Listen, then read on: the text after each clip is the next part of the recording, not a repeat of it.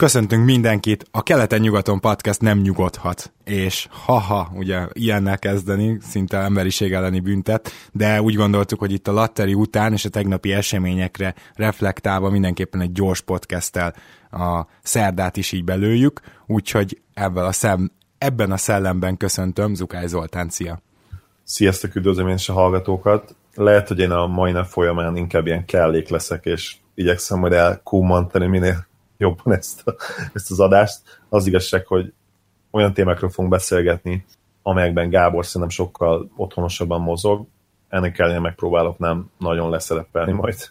Milyen jó, hogy akkor én is bemondhatom, hogy lesz egy olyan téma, ami az én se igazán értek, tehát végre beszélünk valami olyanról, amihez pingunk sincs, de akkor mindenek előtt kezdjük ott, hogy a Lakiai Rádiónak megköszönjük ezúttal is, hogy a technikát a rendelkezésünkre bocsátja, illetve a kedves házigazdánknak a kezdő ötnek, amely Magyarország legnagyobb kosárlabda szakportája, azt, hogy otthont ad. Kezdjük először a tegnappal, mert hogy tegnap beszéltünk a Washington Wizardsnak a helyzetéről, és ahogy kollégánk a kezdőtnél, Tóth Attila el is mondta, illetve gyakorlatilag meg is mutatta nekünk, hogy nem, nem a legjobb oldalt használjuk, amikor a hoops hype-ot nézzük, ugyanis az ottani uh, szellerik azok nem annyira vannak frissítve, illetve kisebb, apróbb szerződések sincsenek ott, úgyhogy nem volt teljesen jó az a kép, amit felvázoltunk. Nemes egyszerűséggel arról van szó, hogy tegnap beszélgettük azt, hogy lenne azért egy kis helye, egy 10 milliónyi helye nagyjából Porter visszaigazolása előtt a Washingtonnak, és hogy hát ha tudnának egy jó irányítót szerezni. Erre tegnap este jött egy hír, hogy egy Gortát és a menedzsmentje bejelentette, hogy majd azért beszélgetni fog a Washingtonnak a vezetőségével, mert hogy lehet, hogy őt kell majd elcserélni.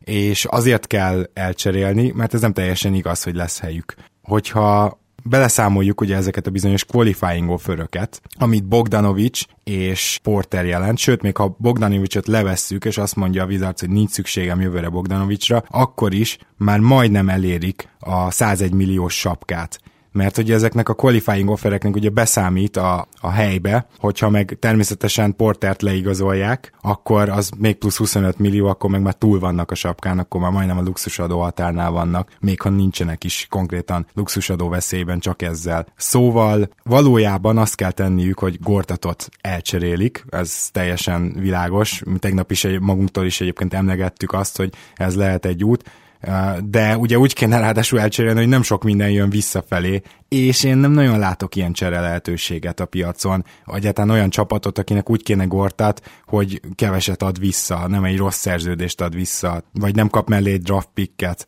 Végülis 32 éves emberről beszélünk, te látsz esetleg valamilyen esélyt arra, hogy gortatot elcserélje a Wizards úgy, hogy, hogy nem kap jelentős fizetést vissza? Gortat nyilván nem ez a világ megváltó center, akár második számú opció lehet egy playoff csapatban. Első számú opciót nyilván el kell felejteni, soha nem volt első számú opció, de azt gondolom, hogy egy harmadik számú minőségi opciónak még lehet használni őt. Én minimális esélyt látok arra, hogy Gortadban valaki lát még fantáziát, akár olyan mértékben is, hogy értéket ad érte, és itt most érték alatt nyilván azt értjük, hogy egy Washingtonnak megfelelő szerződést, lejárót kapnak érte. Azt nem gondolom, hogy pikket kell küldenie feltétlenül a Washingtonnak, de hogyha hajlandók arra, hogy mondjuk egy jövő évi vagy egy azutáni második körös esetleg hozzácsapjanak, szerintem azért lennének jelentkezők.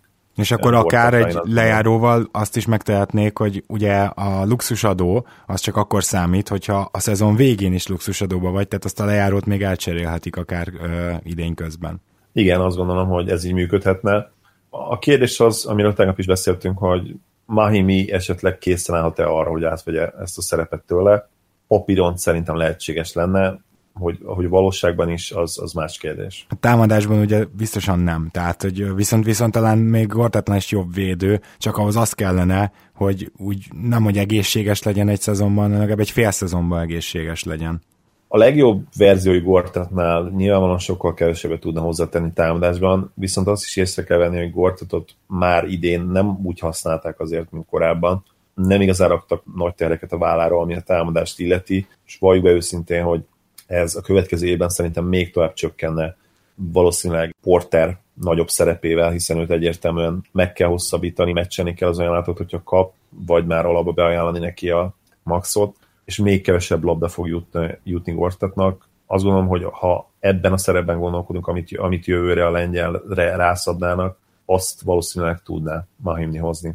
Igen, szerintem ez egy nagyon jogos és logikus gondolat, ugye Gortatnak a hozzájárulása idén is a screenekkel volt, az egyik legjobb screener az egész NBA-ben, és ugye Volnak és Billnek is folyamatosan adta az elzárásokat, mégpedig minőségi elzárásokat, amiből aztán ugye lehet menni. Úgyhogy azt gondolom, hogy egyértelmű, hogyha ez a szerep lassan lecsökken, erre a screenerre, akkor azt Manhimi is tudja majd hozni. Nem biztos, hogy annyira jó screeneket ad, de azért ő is egy nagy darab valaki, aki érti a játékot, tehát nincsen teljesen elveszve, nem ilyen kóvájgós típus, tudja, hogy hova kell odaállni, ez le elképzelhető, hogy vele megoldható. Na de, menjünk tovább, mert hogy kaptunk egy nagyon jó ötletet a hétfői podcastünk alá, és szeretném, hogyha erre most reagálnánk, kicsit átbeszélnénk. Ugye mi idén csak egyszer említettük még a New Yorkot, hiszen kicsit későn kezdtük ezt a podcast dolgot, így a rájátszás kezdetén, de a Anthony ilyen trade szenáriók, illetve hogy hova mehetne, meg hogyan, azok azért elárasztották rendesen Phil Jackson akciói után különösen az internetet az elmúlt fél évben, és bevallom őszintén, hogy sokszor olyan csereötleteket láttam, meg olyan hármas, négyes cseréket, hogy minden áron valahogy a Clippershez oda akarták vinni, de, de nem volt reális annyira egyik sem. Mindeközben pedig itt most a mi saját podcastünk Facebookos megjelenése alá kaptunk egy kommentet, ami, ami szerintem az egyik legzseniálisabb ötlet Antonival kapcsolatban, amit hallottam. Mert ugye miért nehéz elcserélni Carmelo Antonit? Egyrészt azért, mert oda megy, ahova akar, ugye. Tehát, hogy van ez a, no trade clause, ami azt jelenti, hogy ha ő azt mondja egy trade-re, hogy nem, engem oda nem cserélhettek, akkor oda nem cserélhetik. Azonban azt gondolom, hogy Phil Jackson és egyébként ugye a New Yorki keret is, és az elmúlt idők egyzője is eleget dolgoztak azon, meg hát a GM-ről ne is beszéljünk, hogy, eh, hogy, hogy Anthony lassan elgondolkozzon azért azon, hogy ha elcserélik egy olyan csapathoz, ahol még mondjuk bajnok esélyes, vagy legalább egy erős csapatba lehet, akkor azért ő szerintem igen fog arra mondani és álmomban nem gondoltam volna, hogy ez a Houston lehet, de egy nagyon egyszerű és nagyszerű ötlet jött, mégpedig az, hogy Anderson és Anthony cserél helyet. Ugye maga a trade az akár egy az egybe is lemehetne, 20 milliós és ha jól tudom 23 milliós szerződések cserélnének gazdát. Mit gondolsz, hogy így egy az egyben ez mind a két csapat megcsinálná? Vagy, vagy ki, ki az, akinél úgy érzed, hogy még adni kell valamit ebbe a cserébe? Nehéz erre válaszolni. Azt gondolom, hogy a Knicksnél, amit Jackson csinált, az nyilvánvalóan erőteljesen levitte Anthony egyébként is, hát szerintem a béka feneke alatt lévő csereértékét, és hogyha tényleg olyan partnerek, cserepartnerek után keresgélünk a ligában, akik tudnának is azért még valamennyi értéket adni, mert azért mégiscsak egy Carmelo Anthony-ról beszélünk, illetve olyan csapatot tudnának nyújtani Anthony-nak, ahová szívesen menne, akkor én is azt gondolom, hogy a Rockets gyakorlatilag tökéletes választás több szempontból is, hiszen miről beszéltünk valamelyik nap, azt hiszem, hogy én vetettem fel, de nem azért, hogy így vergessem magam, egyetértettél te is ezzel, úgyhogy akár te is felvethetted volna. Ha, ha Rocketsből hiányzik jelen pillanatban valami, az egy konzisztens második számú opció. Anthonyból azt gondolom, hogy ezt simán kinézzük jelen pillanatban. Tény, hogy 33 éves lesz, de ha hirtelen most második számú szerepben kellene játszani, első számú szerep helyett azért elég komoly terheket ez le tudna venni a válláról, és a Rockets legnagyobb problémája is szerintem ezzel megszűnhetne, az, hogy nincs egy olyan játékosuk sem Hardenen kívül, aki félpályás támadásoknál a play ban amikor jobban kiérnek már az ellenfelek, amikor meg tudják akadályozni a gyors indításokat. Nincs egy olyan játékosuk, akik ilyen, aki ilyen szituációban is meg tudná oldani a támadásokat, és ezért is lehetséges az, hogy az egyik meccsen például a Spurs ellen úgy néztek ki, mint mondjuk ha ötvözted volna a Showtime lakers a 2013-as hittel, gyakorlatilag megállíthatatlannak néztek ki, aztán a másik meccsen simán megállította őket a Spurs. És ha lenne egy olyan stabil második számú opció, mint Anthony, akkor elképzelhető, hogy ez a probléma megoldódna. Anderson nézzük, azért ő nyilván érték a Rakicnek, de mégse akkora érték, akit nem áldoznának be adott esetben egy második számú sztárért. Ugye Andersonnak a tripla dobása az azért egy olyan szinten mozog, például ami Clay thompson ugye ki tudja emelni, és a legjobb kettesek közé tudja tenni, az az nem a, szerintünk, szerintünk legalábbis biztos nem a védekezése, de abban is elég jó, de, de ugye ez a nagyon elit dobása. És Anderson is a saját posztján ezt elmondhatja magáról teljes mértékben, tehát ezért emelkedik ki, és a neve mellett álló 18 millió 700 ezer dollár is valójában erre jön. Egyébként nem egy különösebben jó védő, támadásban ő azért hasznos, tehát ő passzolni is tud, ha kell, a gyűrű alatt, tehát nincsenek posztmúvjai, de egyébként megoldja, tehát le tudja ütni a labdát. Gyakorlatilag azért ért a kosárlabdához, nem egy csak tripla dobó magasról beszélünk, de a dobáson, tehát a tripla dobáson kívül minden másban jobb szerintem Anthony, és lehet, hogy még védekezésben is, bár ott nagy a verseny, hogy kimúlja alul a másikat, és tripla dobásban is egész jónak számít ugye Kermona Anthony, főleg, hogyha azt is megnézzük, hogy Houstonban több üres triplát is dobhatna. Tehát azért, hogyha Harden felől indul a támadás, akkor ő ott valószínűleg többször is üresen maradna. Úgyhogy ez azért gondolom, hogy emelné egy picit a dobó százalékát is. Tehát, hogy a Houstonnak ez egy fantasztikus fit. Közben csak annyi kiegészítés, hogy azt azért megnéztem, hogy ez átmegye így ez a csere, és még nem, nem megy át. Lehet, hogy nyáron már átmenne, ugye, mert kimegy egy pár szerződés, főleg a Houstonnál, akiknek így lesz is helyük. De hogyha most uh, kellene megcsinálni ezt a cserét ebben a pillanatban, akkor be kéne dobni valószínűleg Beverly-t. Bevallom hogy úgy már nem biztos, hogy megkúznám ezt a trade-et, de nyugodtan várhatnak nyári, hiszen Andersonnak négy, Carmel anthony három évig van szerződése, tehát ez nyáron azt fogja jelenteni, hogy még kettő, illetve még három év lesz hátra, úgyhogy azt ezt, akkor is meghúzhatják. Ezt most a szerződések miatt mondtad, tehát, hogy a igen, tehát hogy uh, igen, azért itt már túl nagy a különbség, mert Anthony 24 és felet keres, Anderson pedig 18 hetet. Ez már nincs benne abba a plusz-minusz, azt hiszem 15 százalékba, ami egy trade-nél. Tehát akkor nem, nem az itt a probléma, hogy szerinted még plusz értéket kell. Nem, nem, nem, nem, nem, ez konkrétan a trade. Egy fontos információt szerintem, amit még meg kell említenünk Andersonnal kapcsolatban, hogy azért mondjuk ki, hogy ő elég keményen bizony leszerepelt az idei play gyakorlatilag totálisan bedeszkáztak neki a gyűrűt. Mondjuk ki, amiért ő fel volt a pályán, azt nem tudta teljesíteni, 28%-kal triplázott ez alatt a 11 meccs alatt,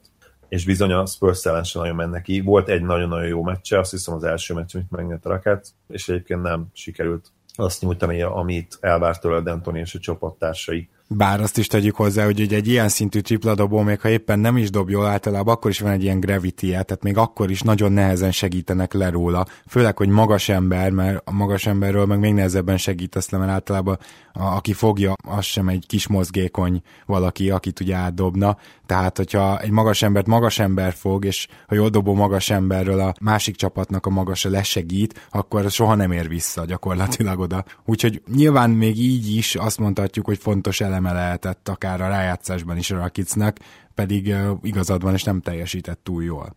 Ebben lehet valami. Ha, viszont ha elkezdünk gondolkodni abban, hogy Anthony tényleg mit tudna nyújtani, azt gondolom, hogy ő a mai NBA-ben már tényleg tökéletes uh, erőcsatár lenne. És én nem is nagyon változtatnék ebből a szempontból a kezdőn. Én betenném őt Anderson helyére, Capella és Ariza közé, és szerintem ugrásszerűen javulhatna a Rakic. Annak ellenére, hogy nyilván némi spacinget azért veszítenének, hiszen bár Antoninak is volt 40% feletti tripla szezonja, azért messze nem annyira konzisztens, bár ugye most pont most szúrtuk le anderson a konzisztencia hiánya miatt, de azért Anthony az utóbbi években már nem volt annyira jó triplázó. Mondjuk az is igaz, amit mondtál, hogy nem is nagyon vállaltott olyan dobásokat, vagy legalábbis nem sorozatban, nem nagy számokban, ahol üresre, üresen jött volna ki a játék, és ez Harden ellen ez nyilvánvalóan megtörténne. A Knicksben azért nagyon sok belecsuszogós támadóidő lejártához közeli triplát kellett elengednie, amik nyilvánvalóan sokkal rosszabb dobások, mint ami a Rocketsben jutnának neki. Természetesen. Most, most ahogy így beszélgetünk erről, elképzelhető, hogy Knicks még azért bepróbálkoznék az, hogy egy szemdekkert még csapjanak hozzá és, és akkor azt kell, hogy mondjam, hogy a Nix is teljesen jól járt. Tehát mondjuk egy Decker Anderson alapból, hogy az Anderson Porzingis páros támadásban az egészen félelmetes lehet. Tehát ott aztán stretch for, stretch five, minden, minden stretch, és gyakorlatilag komoly dobók is mind a ketten, tehát mind a kettőre ki kell érni, hogyha emellé mondjuk tudnak szerezni egy olyan irányítót, aki szeret betörni és jól is csinálja, akkor abból egy egészen komoly játékrendszert lehet felépíteni. Ha Zinger fel tudja javítani kicsit a post játékát, a festékben történő akciókat, támadásokat, akkor működhet a dolog abszolút. Ez a duo azt gondolom a védekezésben is működhetne, mert Porzingis egyébként pont az ötös poszton tud kiemelkedőt nyújtani jelenleg védekezésben, annak ellenére, hogy nem egy nehéz srác, hogy finoman fogalmazzunk, viszont annyira kevés a mai ligában a klasszikus centereknek a száma, akik csak, csak a súlyukkal, csak a fizikalitásukkal őt tulajdonképpen le tudják tolni a pályáról, hogy így is, így is extra hatékony tud lenni. Igazából Cousins, Cousins az, aki eszembe jut, talán egyetlen ilyen centerként, aki tényleg csak a fizikalitásával meg tudja büntetni. Abszolút működhet ez a páros, teljesen egyértelmű. Nyilván az első évben nem várnának azért komoly eredményeket el tőlük, és kimondva kimondatlan szerintem azért nem is ez lenne a cél, hiszen hogyha Antonit végre el tudnák boltolni, akkor azt gondolom, hogy azért ők le, lemennének kutyába, és valószínűleg lehet tankolnák a következő évet. Ráadásul Decker szerintem primán illene oda, tehát akkor lenne egy olyan hármasuk, aki lehet, hogy hosszú távú megoldást is jelent, ráadásul egy olyan valaki, aki adott esetben smallból négyest is tud játszani, tehát a mai modern NBA követelményeinek eléggé megfelel, de hozzáteszem, hogy nekem Decker egy nagy kedvencem, és szerintem elfogult vagyok vele kapcsolatban. Én is tehetségesnek tartom Deckert egyébként. Nyilván nem áll hatalmas minta a rendelkezésünkre. Volt ugye sérülése is, és azt hiszem, hogy talán ez volt az első szezonja, vagy nem? Volt már egy szezonja ezelőtt, ugye? Volt már egy szezonja, viszont ugye sok, sokat ki kellett adni egy sérülés miatt, azt hiszem talán az idei évet úgy kezdte el sérüléssel több hónapot kihagyott, lehet, hogy tévedek, de az biztos, hogy volt sérülése. Be tudja dobni a triplát, elég atletikus is, és tényleg pont olyan méretei vannak, amik megfelelővé teszik őt arra, hogy kis csatárként és a mai ligában erőcsatárként is elboldoguljon. Szóval tetszik az ötlet, köszönjük szépen, és jöhetnek még ötletek, hogyha bármelyik csapatnak a búcsúzkodójához, vagy pedig majd nyáron, amikor végigmegyünk a csapatokon, akkor az adott műsorhoz hozzászólnátok egy ilyen cserőötlettel, tegyétek meg, nem mondom, hogy mindegyiket elő fogjuk venni, de hogyha ennyire elnyeri a tetszésünket, mint ez, akkor egészen biztosan. A harmadik dolog, amit ma szeretnénk elővenni ebbe a gyors podcastbe, az természetesen a Lattery, ugyanis történtek azért változások az eredeti sorrendhez képest, és azt szeretnénk megnézni, hogy ez miben módosíthatja majd a draft sorrendeket. Nyilván a maga a draft az utolsó pillanatig még játékosok emelkedhetnek, süllyedhetnek, de mivel gyakorlatilag az első ötben történt nagyobb változás, illetve onnantól mindenki egyel csak hátrébb csúszott. Ezért elmondhatjuk azt, hogy az az első öt húzás, az nagyjából kezd letisztulni. És a másik, amiért ezzel érdemes foglalkozni, az az, hogy hogyha végignézitek a különböző portálokat, Draft Express, NBA Draft.net, stb. stb. Nagyjából az első öt pick az konszenzusos, vagyis körülbelül ugyanazokat a játékosokat várják erre az első öt helyre. Ilyenkor mindig elgondolkoztató az, hogyha egy franchise a legjobb elérhető játékost akarja draftolni, de azon a poszton van egy komoly embere, akkor mi fog történni, és éppen ezért kezdjük a latterit megnyerő Boston celtics amely bizony NG fantasztikus cseréjének köszönhetően, amit még jó régen hozott, megnyerte a latterit, és valószínűleg kiválaszthatja az elmúlt évek egyik leges legnagyobb tehetségét, Fulcot. Ez a cseremen most is legendásnak tűnik Celtic szempontjából, de az igazság, hogy ez még, még tovább mászhat fel a ranglistákon, amelyek minden idők legjobb cseréit kutatják, illetve minden idők legrosszabb cseréit honnan nézzük. A Brooklyn szempontjából nyilván ott is esély van az előkelő helyekre. 25% esélyük volt arra, hogy ővék legyen az első pick, és bejött. Ez a 25% nem hangzik feltétlenül jónak, de ezzel nekik volt a legnagyobb esélyük, és ezt, ezt tudták is abszolválni. Ha Fultzban gondolkodunk, és az ő potenciájában, én, én is azt gondolom, hogy legendás játékos lehet belőle. A mai nap folyamán eszembe jutott egy olyan hasonlat, ami ha bejönne, azt gondolom, hogy az őt minimum szupersztára, de még az is lehet, hogy korszakos játékosra tenni. Én nála a legjobb esetőséget egy ilyen Wall, uh, Kyle Lowry mixként látom. Uh, az, az tényleg elég ami, durvá hangzik. Ami elég erős lenne. Tehát atletikailag egészen zseniális, nem annyira atletikus, mint Wall, de közel van ahhoz a szinthez, egyértelműen elit atléta lesz belőle, magasabb, mint Wall, és egyértelműen jobb, jobb dobó. Még körülbelül hasonlóan látnak a pályán. Wall ugye ma már ott van liga legjobb irány, legjobban passzol irányítói között, de ez nem mindig volt így. Amikor ő betört az NBA-be, akkor sokan egy ilyen Chris Paul, Derrick Rose mixet vizionáltak neki egy ilyen hibrid játékost, ami ugye szintén a maga idejében, sőt talán még őrültebb jóslat volt, mint az én, mint az én Wall Lowry jóslatom, vagy, vagy legjobb esetőség komparisonom, hogy én is benyomjak egy szép magyar szót. Szóval, ha ez bejönne, akkor azt gondolom, hogy Fóc mindenképpen még egyik legjobb játékosává avanzsálna, avanzsálna pár éven belül, de akár azt is el tudom képzelni, hogy két éven belül. Az biztos, ugye most érkeztünk el egyébként ahhoz a témához, amelyikünk egyikünk sem ért igazán, a, ez pedig a draft és az egyetemi játékosok, de ugye Fulcról már rengeteg videót nézhettünk, te is, én is, sokat olvashattunk, illetve egy-két meccsét is talán láttuk, hiszen azért őt megelőzte a híre, és igaz, hogy Ból, és főleg Ból papa nagyon nyomja, hogy hát Bolnak kéne az első helyen elmenni, legalábbis eddig nagyon nyomta, amíg ki nem derült, hogy a Lakers a második pick, de azért az összes ilyen szakportálnál nagyon konszenzus, az összes ilyen szakportálnál nagyon egyhangúan azt mondják, hogy ő lesz az első pick. És ez azt jelenti számomra legalábbis, mert az elmúlt draftok tapasztalatai is ezt mutatják, hogy akkor nem szabad őt csak azért hagyni, mert mondjuk egy Isaiah Thomas van a csapatodban. A másik, amiért nem szabad, hogy elképzelhető az is, hogy egy évig ez a két játékos egymás mellett játszogat, és amikor Thomasnak lejár a szerződése, akkor eldöntik, hogy Thomas meg hosszabbítják-e vagy nem. Csak ezzel van egy apró probléma, ugye még egy évig elképesztően jól keres Thomas, éppen ezért ő egy fantasztikus trade chipként is fel lehet fogni, hogyha fulcra akarsz építeni, de ha már lejár a szerződése, hát akkor ennek a, ezeknek az álmoknak ugye lőttek. Tehát a kérdés az, hogy mekkora, tehát ha kihúzzák fulcot, és szerintem kifogják, akkor, akkor milyen mennyiségben fognak ráépíteni Fulcra. Szerinted reális az, hogy Thomas elcserélik itt a nyáron? Ez egy nagyon nehéz kérdés. Mivel ha végig gondoljuk, hogy mi történik éppen jelenleg, most kellene erre a kérdésre válaszolni úgy, hogy Thomas egy egészen hősies és elképesztően magas színvonalú playoffot játszik éppen. Gyakorlatilag semmi sem látszik abból a mentális teherből, amit az ő sajnálatos családi tragédiája maga után kellett volna, hogy vonjon.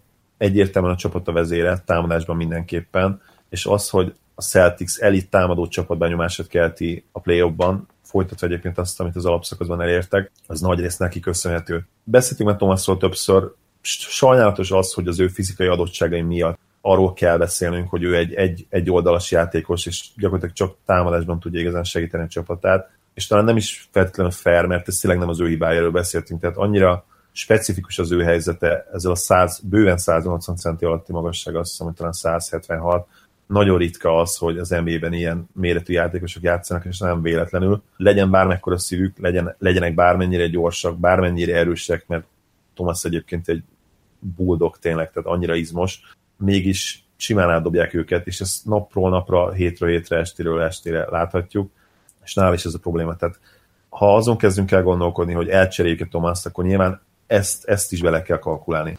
Viszont egyértelmű, hogy jelenleg ő Boston hőse mondjuk ki, így jó pár hónappal a Patriots újabb bajnoki sikere után. Jelen pillanatban ő a legnépszerűbb atléta a városban, őt kedvelik leginkább az emberek, ő viszi be a nézőknek szerintem azért nagy részét, és akkor most gondolkodjunk azon, hogy azt a játékost, aki bevezette a konferencia döntőbe, elcseréljük. És mégis ugyanakkor nem lehet azt mondani, hogy nem realisztikus ez a, ezek, nem realisztikusak ezek a gondolatok, mert a Celtics olyan specifikus helyzetben van, hogy bejutott a konferencia döntőbe, és ő lesz az első pick is.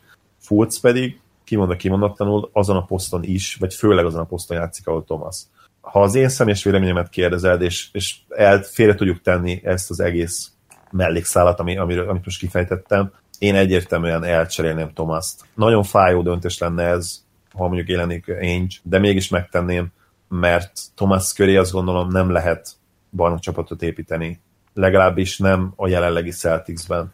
És nem, a jelenlegi, olyan... és nem a jelenlegi érában, mert hogy pont a másik, hogy most ugye bevezette ugyan a konferencia döntőbe, de hogyha most 4-0-al vagy 4-1-el kiesnek, vagy elképesztően jó teljesítmény nyújtanak, és 4-2-vel esnek ki, akkor én azt gondolom, hogy el is érték a maximumukat, és ha ehhez még sikerül mondjuk egy start hozzáigazolni, Haywardot, vagy, vagy Butlert, vagy George-ot, akkor sem fognak túlmenni a Clevelanden, csak ez az, ami nagyon fontos, ezt kell megérteni, hogy amíg James így játszik, addig nem mehetnek túl a Clevelanden, csak egy labda van, úgyhogy az elit támadásukat amúgy sem kell megerősíteni feltétlenül, hanem itt a védekezéssel van probléma, és már ezt is beszéltük korábban, hogy nem akarjuk csak Thomasra fogni, de az egészen biztos, hogy elitvédők garmadája van mellette, és így sem védekezik jól a Celtics.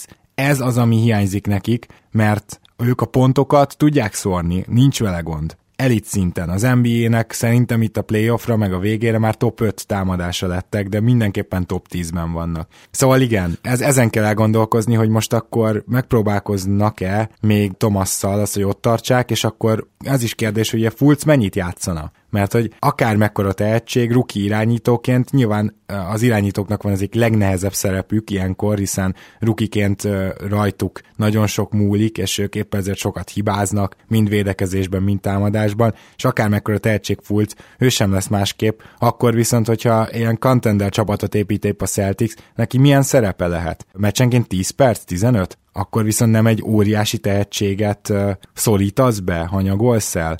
Szóval minden szerintem afelé mutat, hogy még akkor is, hogyha egy-két évvel visszaveti a franchise-t, az, hogyha thomas elcserélik, még akkor is Fulc mellett döntenék. Csak hát ugye az a kérdés, hogy egy egyelőre NBA-ben nem bizonyított, csak hatalmas tehetségnek várt fiatalra felteszel-e mindent, és lap, lapot húzol le úgymond, ha nem is 19-re, de 17-re. Ha végigmenjünk így fejben azokon az opci- opciókon, amelyek a Celtics előtt, mint lehetséges választás állnak, akkor szerintem még mindig a Fulc féle vonal az, ami hosszú távon a legtöbb sikereket csak. Tehát ugye nem titok az, hogy én egészen specifikus szemmel nézem a csapatokat, abból a szempontból, hogy nálam nagyon jó csapatok is le vannak írva, hogyha bajnoki címet nézzük, és a Celtics kimondva kimondottanul köztük van. A Celtics egy nagyon-nagyon jó csapat, de a nagyon-nagyon jó nagyon kevés, főleg a mai ligában. Említetted azt, hogy a Cavs, Cavs-ben is kell neki gondolkodniuk, én ezt megtoldanám egyel, és én azt mondanám, hogy a Warriorsban is kell gondolkodni, hiszen ha, még, ha meg is tudnák oldani, tegyük fel, hogy beáldozzák Fulcot, beáldozzák akár még a jövő évi drappiket, megszerzik mondjuk, megszerzik Butlert, megszerzik George-ot, és kiküldenek a pályára egy Thomas, Butler, George, Crowder, Horford ötöst mondjuk, vagy, vagy egy, még, még inkább, és mondjuk van egy nagyon jó padjuk is még, mert ugye ezek a pikek annyira értékesek, mondjuk meg tudják tartani Oliniket, meg tudják tartani Smartot, meg tudják tartani Brown, meg tudják tartani uh, valakit Például a cseréirányítójukat, Róziért. Szerintem Bradley-t nem tudják megtartani. Az Bradley, Bradley. Jó, de tegyük fel, hogy mindenkit meg tudnák tartani. Akkor is mi lenne? Szerintem akkor lehet, hogy mondjuk át tudnának menni a cavs de akkor megint ott van egy Warriors. És ha megnézed az életkorokat, a Cavs-nél is LeBron 32, ő már azért mondhatjuk azt, hogy valamennyire benne van a korban, de még azért két-három évet várhatunk tőle ezen a szinten, annak alapján, amit ő eddig nyújtott. Láv 30 alatt van, Irving 24 éves. Ha átmegyünk és megnézzük a Warriors, Curry azt hiszem 28 éves, Durant szintén 28 éves, Thompson 26, azt hiszem. Tehát nem hogy, nem, hogy még nem öregek, hanem most lépnek be abba a 3-4-5 évbe, amikor a legkomolyabb teljesítményt várhatjuk tőlük. És egyébként ez még inkább kitolódhat mostanában. Ha megnézzünk egy Tom Brady-t, nagyon röviden kicsit elkalandozó, 39 évesen elképesztő teljesítményt tud nyújtani. Roger Federer idén 35 évesen nyert teniszbe, ami gyakorlatilag elképzelhetetlen volt. Egyre jobbak a, az orvosi feltételek, egyre jobb a, a táplálkozás, egyre jobbak a körülmények, és egyre inkább kitolódhat az, ameddig egy sportoló kimagasló teljesítményt tud nyújtani. Tehát a Celtics helyében én ezeket a szempontokat is megvizsgálnám, és hogyha, hogyha ezt teszel, akkor szerintem arra következtetésre kell jutni, hogy nem érdemes most beáldozni a jövőt, mert nem csak az, hogy nem nyernél rövid távon, hanem gyakorlatilag pont te is akkor lennél jó, amikor egy Cavs és egy Warriors a csúcson van. Én, hogyha ha GM-ként gondolkodnék, akkor megpróbálnám azt, hogy egy kicsit maradjunk is most jók, megpróbáljuk, miért ne próbálnánk meg, ott vagyunk most is a konferencia döntőben, hát ha lesz belőle valami, de kizár dolog, hogy én feladom Fulcot, és kizár dolog, hogy feladom Brown-t, és kizár dolog, hogy feladom a jövő évi draftpicket. Én megpróbálom mind a kettőt, és ha nem sikerül, akkor még mindig van, megvan az az előnyöm, hogy egy Fulc egy playoff csapatban tud fejlődni, egy playoff csapatban tud uh, magára szedni egy kis uh, NBA tapasztalatot, így van, igen. És ugyanez igaz Brownra is, és a jövő évi draftpickre is. És akkor ezek a srácok a következő három-négy évben olyan játékosra tudnak fejlődni,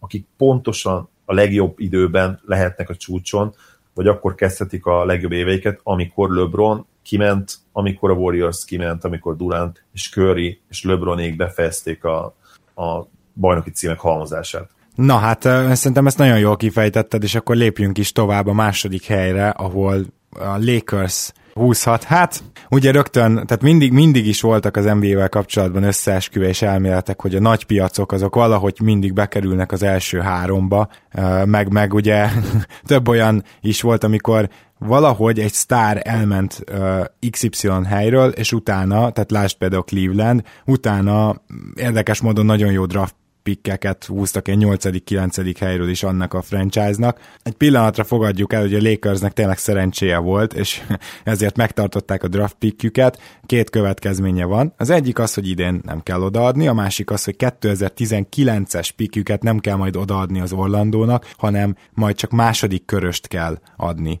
Ez még a nagyon régi kettőjük közötti cseréből maradt fent, és a Lakers görgette ezt maga előtt és, és tudom, hogy ennek úgy néztem, mert ugye ebbe beletört a bicskánk a múltkor, amikor beszéltünk róla. Igen. Már itt felolvastuk kínunkba angolul is a adás közben, hogy mi történt itt pontosan, de köszönöm, hogy így megfejtetted.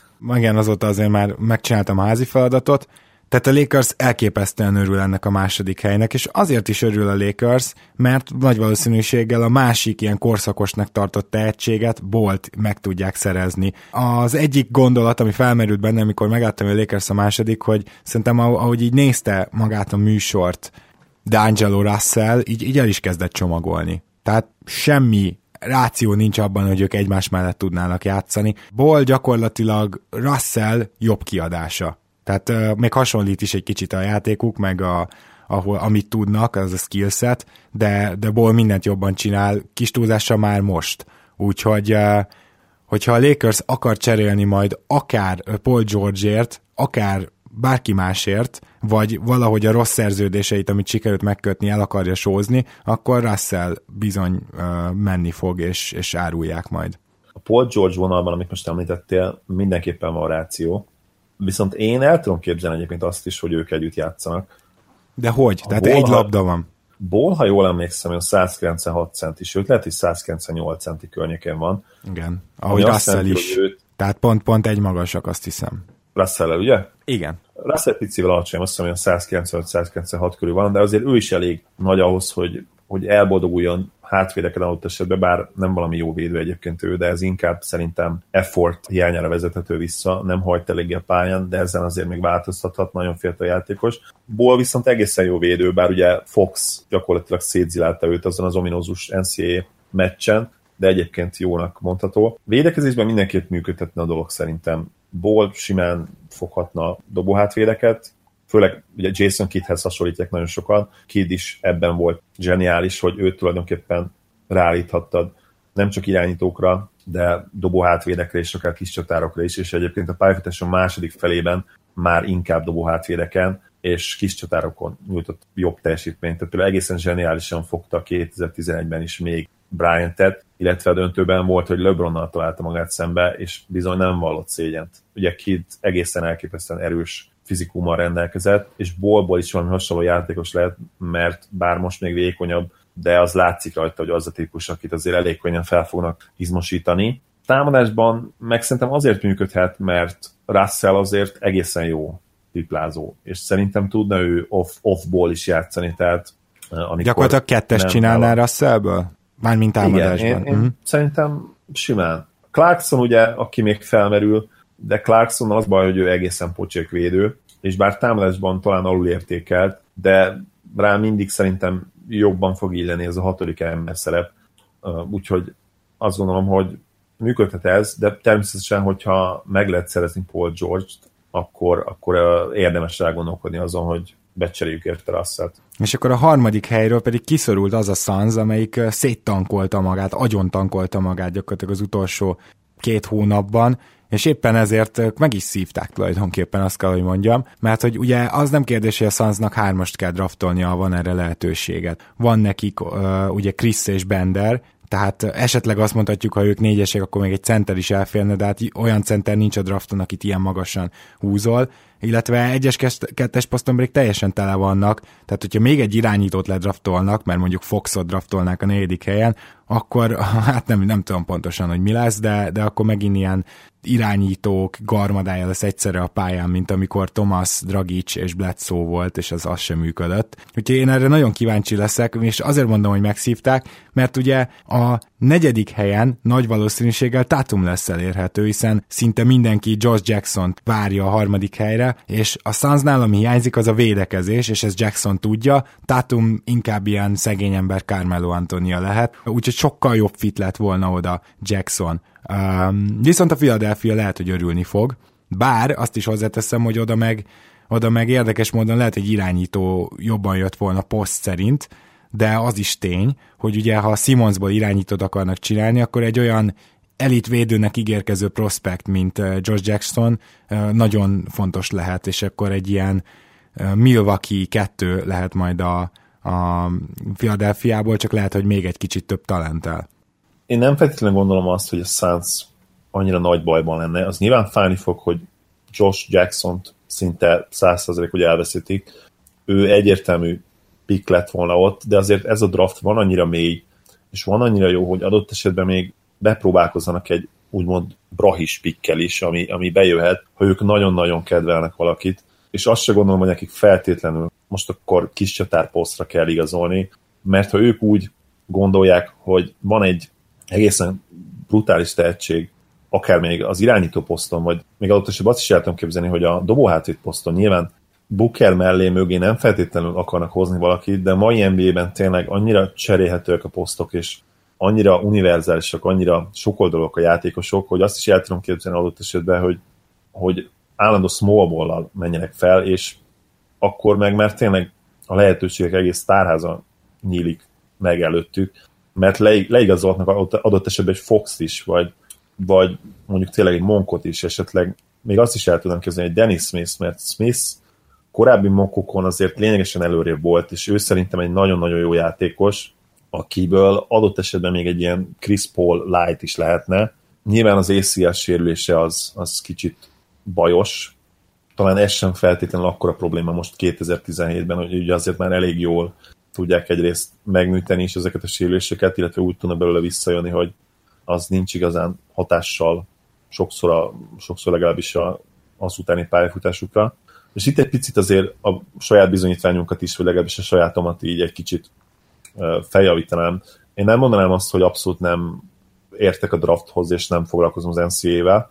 Főleg az idei szezonban azért én a top prospekteket elég sűrűn követtem, és bár sok meccset nem néztem, de rengeteg anyagot elolvastam róluk, ugye a Mavs miatt is végig látszódott az, hogy idén egész előkelő helyen húzhatunk, aztán sajnos ez mégse lett annyira előkelő, de ha valamelyik drafton, akkor talán pont ezen a drafton ebből is kihozhatunk valami pozitívat. Ha pedig a Filiről, Filiről beszélünk, akkor szerintem náluk egyértelmű, hogy, hogy be lehet húzni Jackson-t, már csak azért is, mert a harmadik helyen ő lesz az a tehetség, akitől a legtöbb akitől a legnagyobb potenciált el lehet várni, illetve nekik is van jó pár olyan játékosuk, akik papíron talán azon a poszton mozognak, de mégis át lehet őket rakni. Tehát egy Saricsot is átrakhatod nyugodtan erőcsatár posztra. Sőt, azt gondolom az NBA-ben csak az lehet a posztja. Sőt, Igen. Igen, az NBA-ben az, hogy jobb lesz az hosszú távon, bár idén azért egészen jól mozgott helyenként. Kis csatárként is bár nyilván azért erőcsatárként volt azt hiszem az a periódusa, amikor igazán jól játszott, ugye amikor visszatért azt hiszem Covington mögé. Így van. Kis csatárposztra.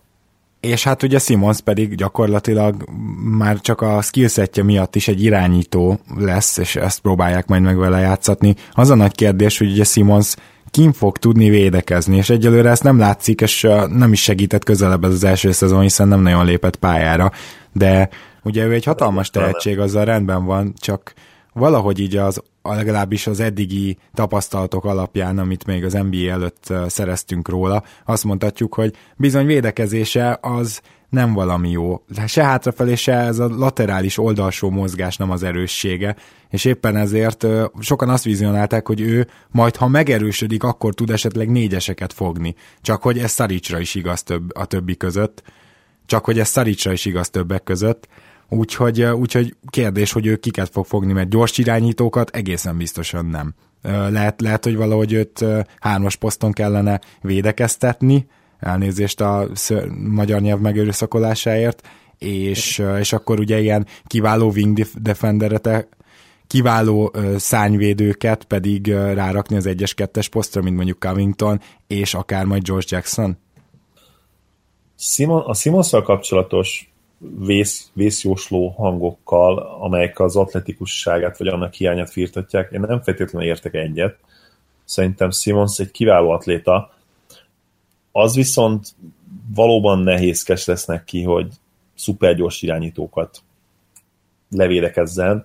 Nem feltétlenül azért, mert neki bármi problémája van az oldalra mozgásra. Nyilván te is úgy értetted, hogy a méreteihez képest nyilvánvalóan vannak természetes korlátai, tehát soha nem fog megszületni az a 6 láb 10 incs magas játékos, aki úgy fog tudni mozogni oldalra, mint egy Chris Paul. Nagyobbak a lépései, egyszerűen a fizika törvényei nem engedélyezik azt, hogy egy ilyen magas játékos ennyire gyorsan tudjon oldalra mozogni, és valóban Simons emiatt bizony érhetik majd problémák védekezésben, meg kell oldani. Tehát azt gondolom a Filivel kapcsolatban minden ilyen kellemes probléma, ez is kellemes probléma lesz, hogy hogyan oldják meg majd azt, hogy a 5-6 szuper tehetségük közül ki hol védekezzen. Hm. Hát kíváncsian várom, és akkor mivel az első ötöt akartam így most végignézni, azért, mert hogy a Sacramento-nak nagyon érdekes a helyzete, menjünk egy kicsit oda, csak előtte még egy olyan kérdés, hogy meglepődnél, és tényleg rövid választ kérek, meglepődnél, hogyha akár a harmadik, akár a negyedik helyen, ahogy egy-két ilyen mock draft már jósolja is, Dáron Foxot az egyik legnagyobb emelkedőjét eddig ennek a draftnak behúzná a Philly vagy a Suns meg azért, mert Fox bármennyire is tehetséges, a mai NBA-ben az ő triplája, gyakor- ami gyakorlatilag nem létezik, az egy nagyon nagy hátrány. Értem, és, és igazából egyet is tudok veled érteni, Viszont elkezdtünk így a Sacramento-hoz, amelyiknek ugye nem volt esélye technikailag arra, hogy az első háromba húzzon, holott két draft pickje volt következő miatt egyrészt a New Orleans levédette top 3-ra azt a draft picket, amit idén odaadott DeMarcus Cousinsért, másrészt azért, mert hogyha akár a saját draft pickjük bemenne az első háromba, akkor viszont a Fili cserélhetne velük. És ez történt, ők húztak be végül is az első háromba, és övék lett van a harmadik pick, de így a Fili ötödik pickjét kapták meg, Na most, ez azért érdekes, mert még mindig ez a lehető legjobb eshetőség volt nekik. Tehát ez az 5-10, amit megkaptak, ez volt a legjobb, amit elérhettek ezen a drafton, ezek körülmények között, úgyhogy nekik nagyon jól jöttek ki a dolgok, mert hogy ugye negyedik már nem lehetett volna a Filipik, mert hogyha ők bemennek a háromba, akkor az egyel hátrébb tolódik hogyha ez így érthető mindenki számára, és remélem, hogy jól magyaráztam el, az biztos, hogy ezzel az 5-10-zel most végre megindulhat egy építkezés.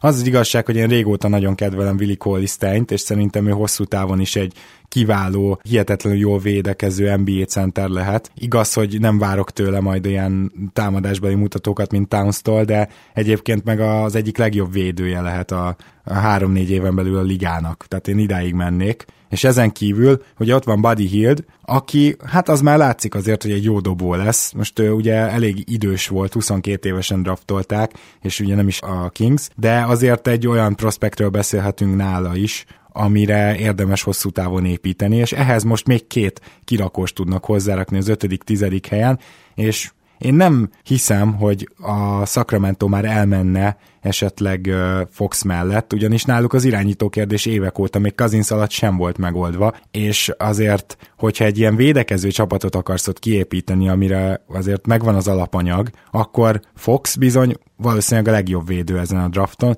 Ő maga is nyilatkozta magáról, de nem csak nagyképűség mondatja ezt vele, mert azért ezt több komoly szakportál is leírta. Elképesztően jó védőről van szó. Ha visszagondolok arra, hogy a Kingsnek milyen draftjai voltak az elmúlt 7-8-9 évben. Akkor inkább azt ne is draftoljanak, mi?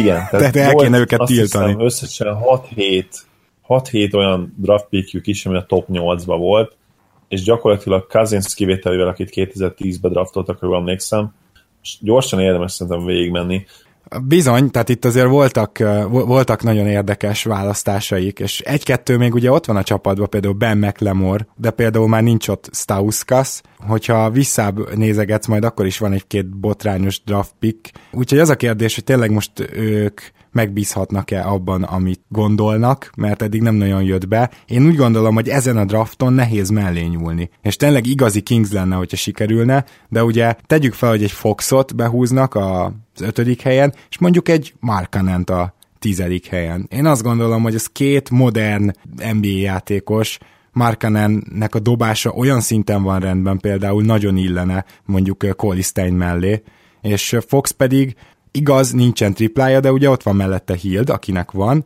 ehhez még valamilyen tehetséges hármast hozzáraksz, aki tud dobni, akkor ez egy jól védekező, modern NBA csapat lehet, és némi reményt adhat a Kings drukkereknek.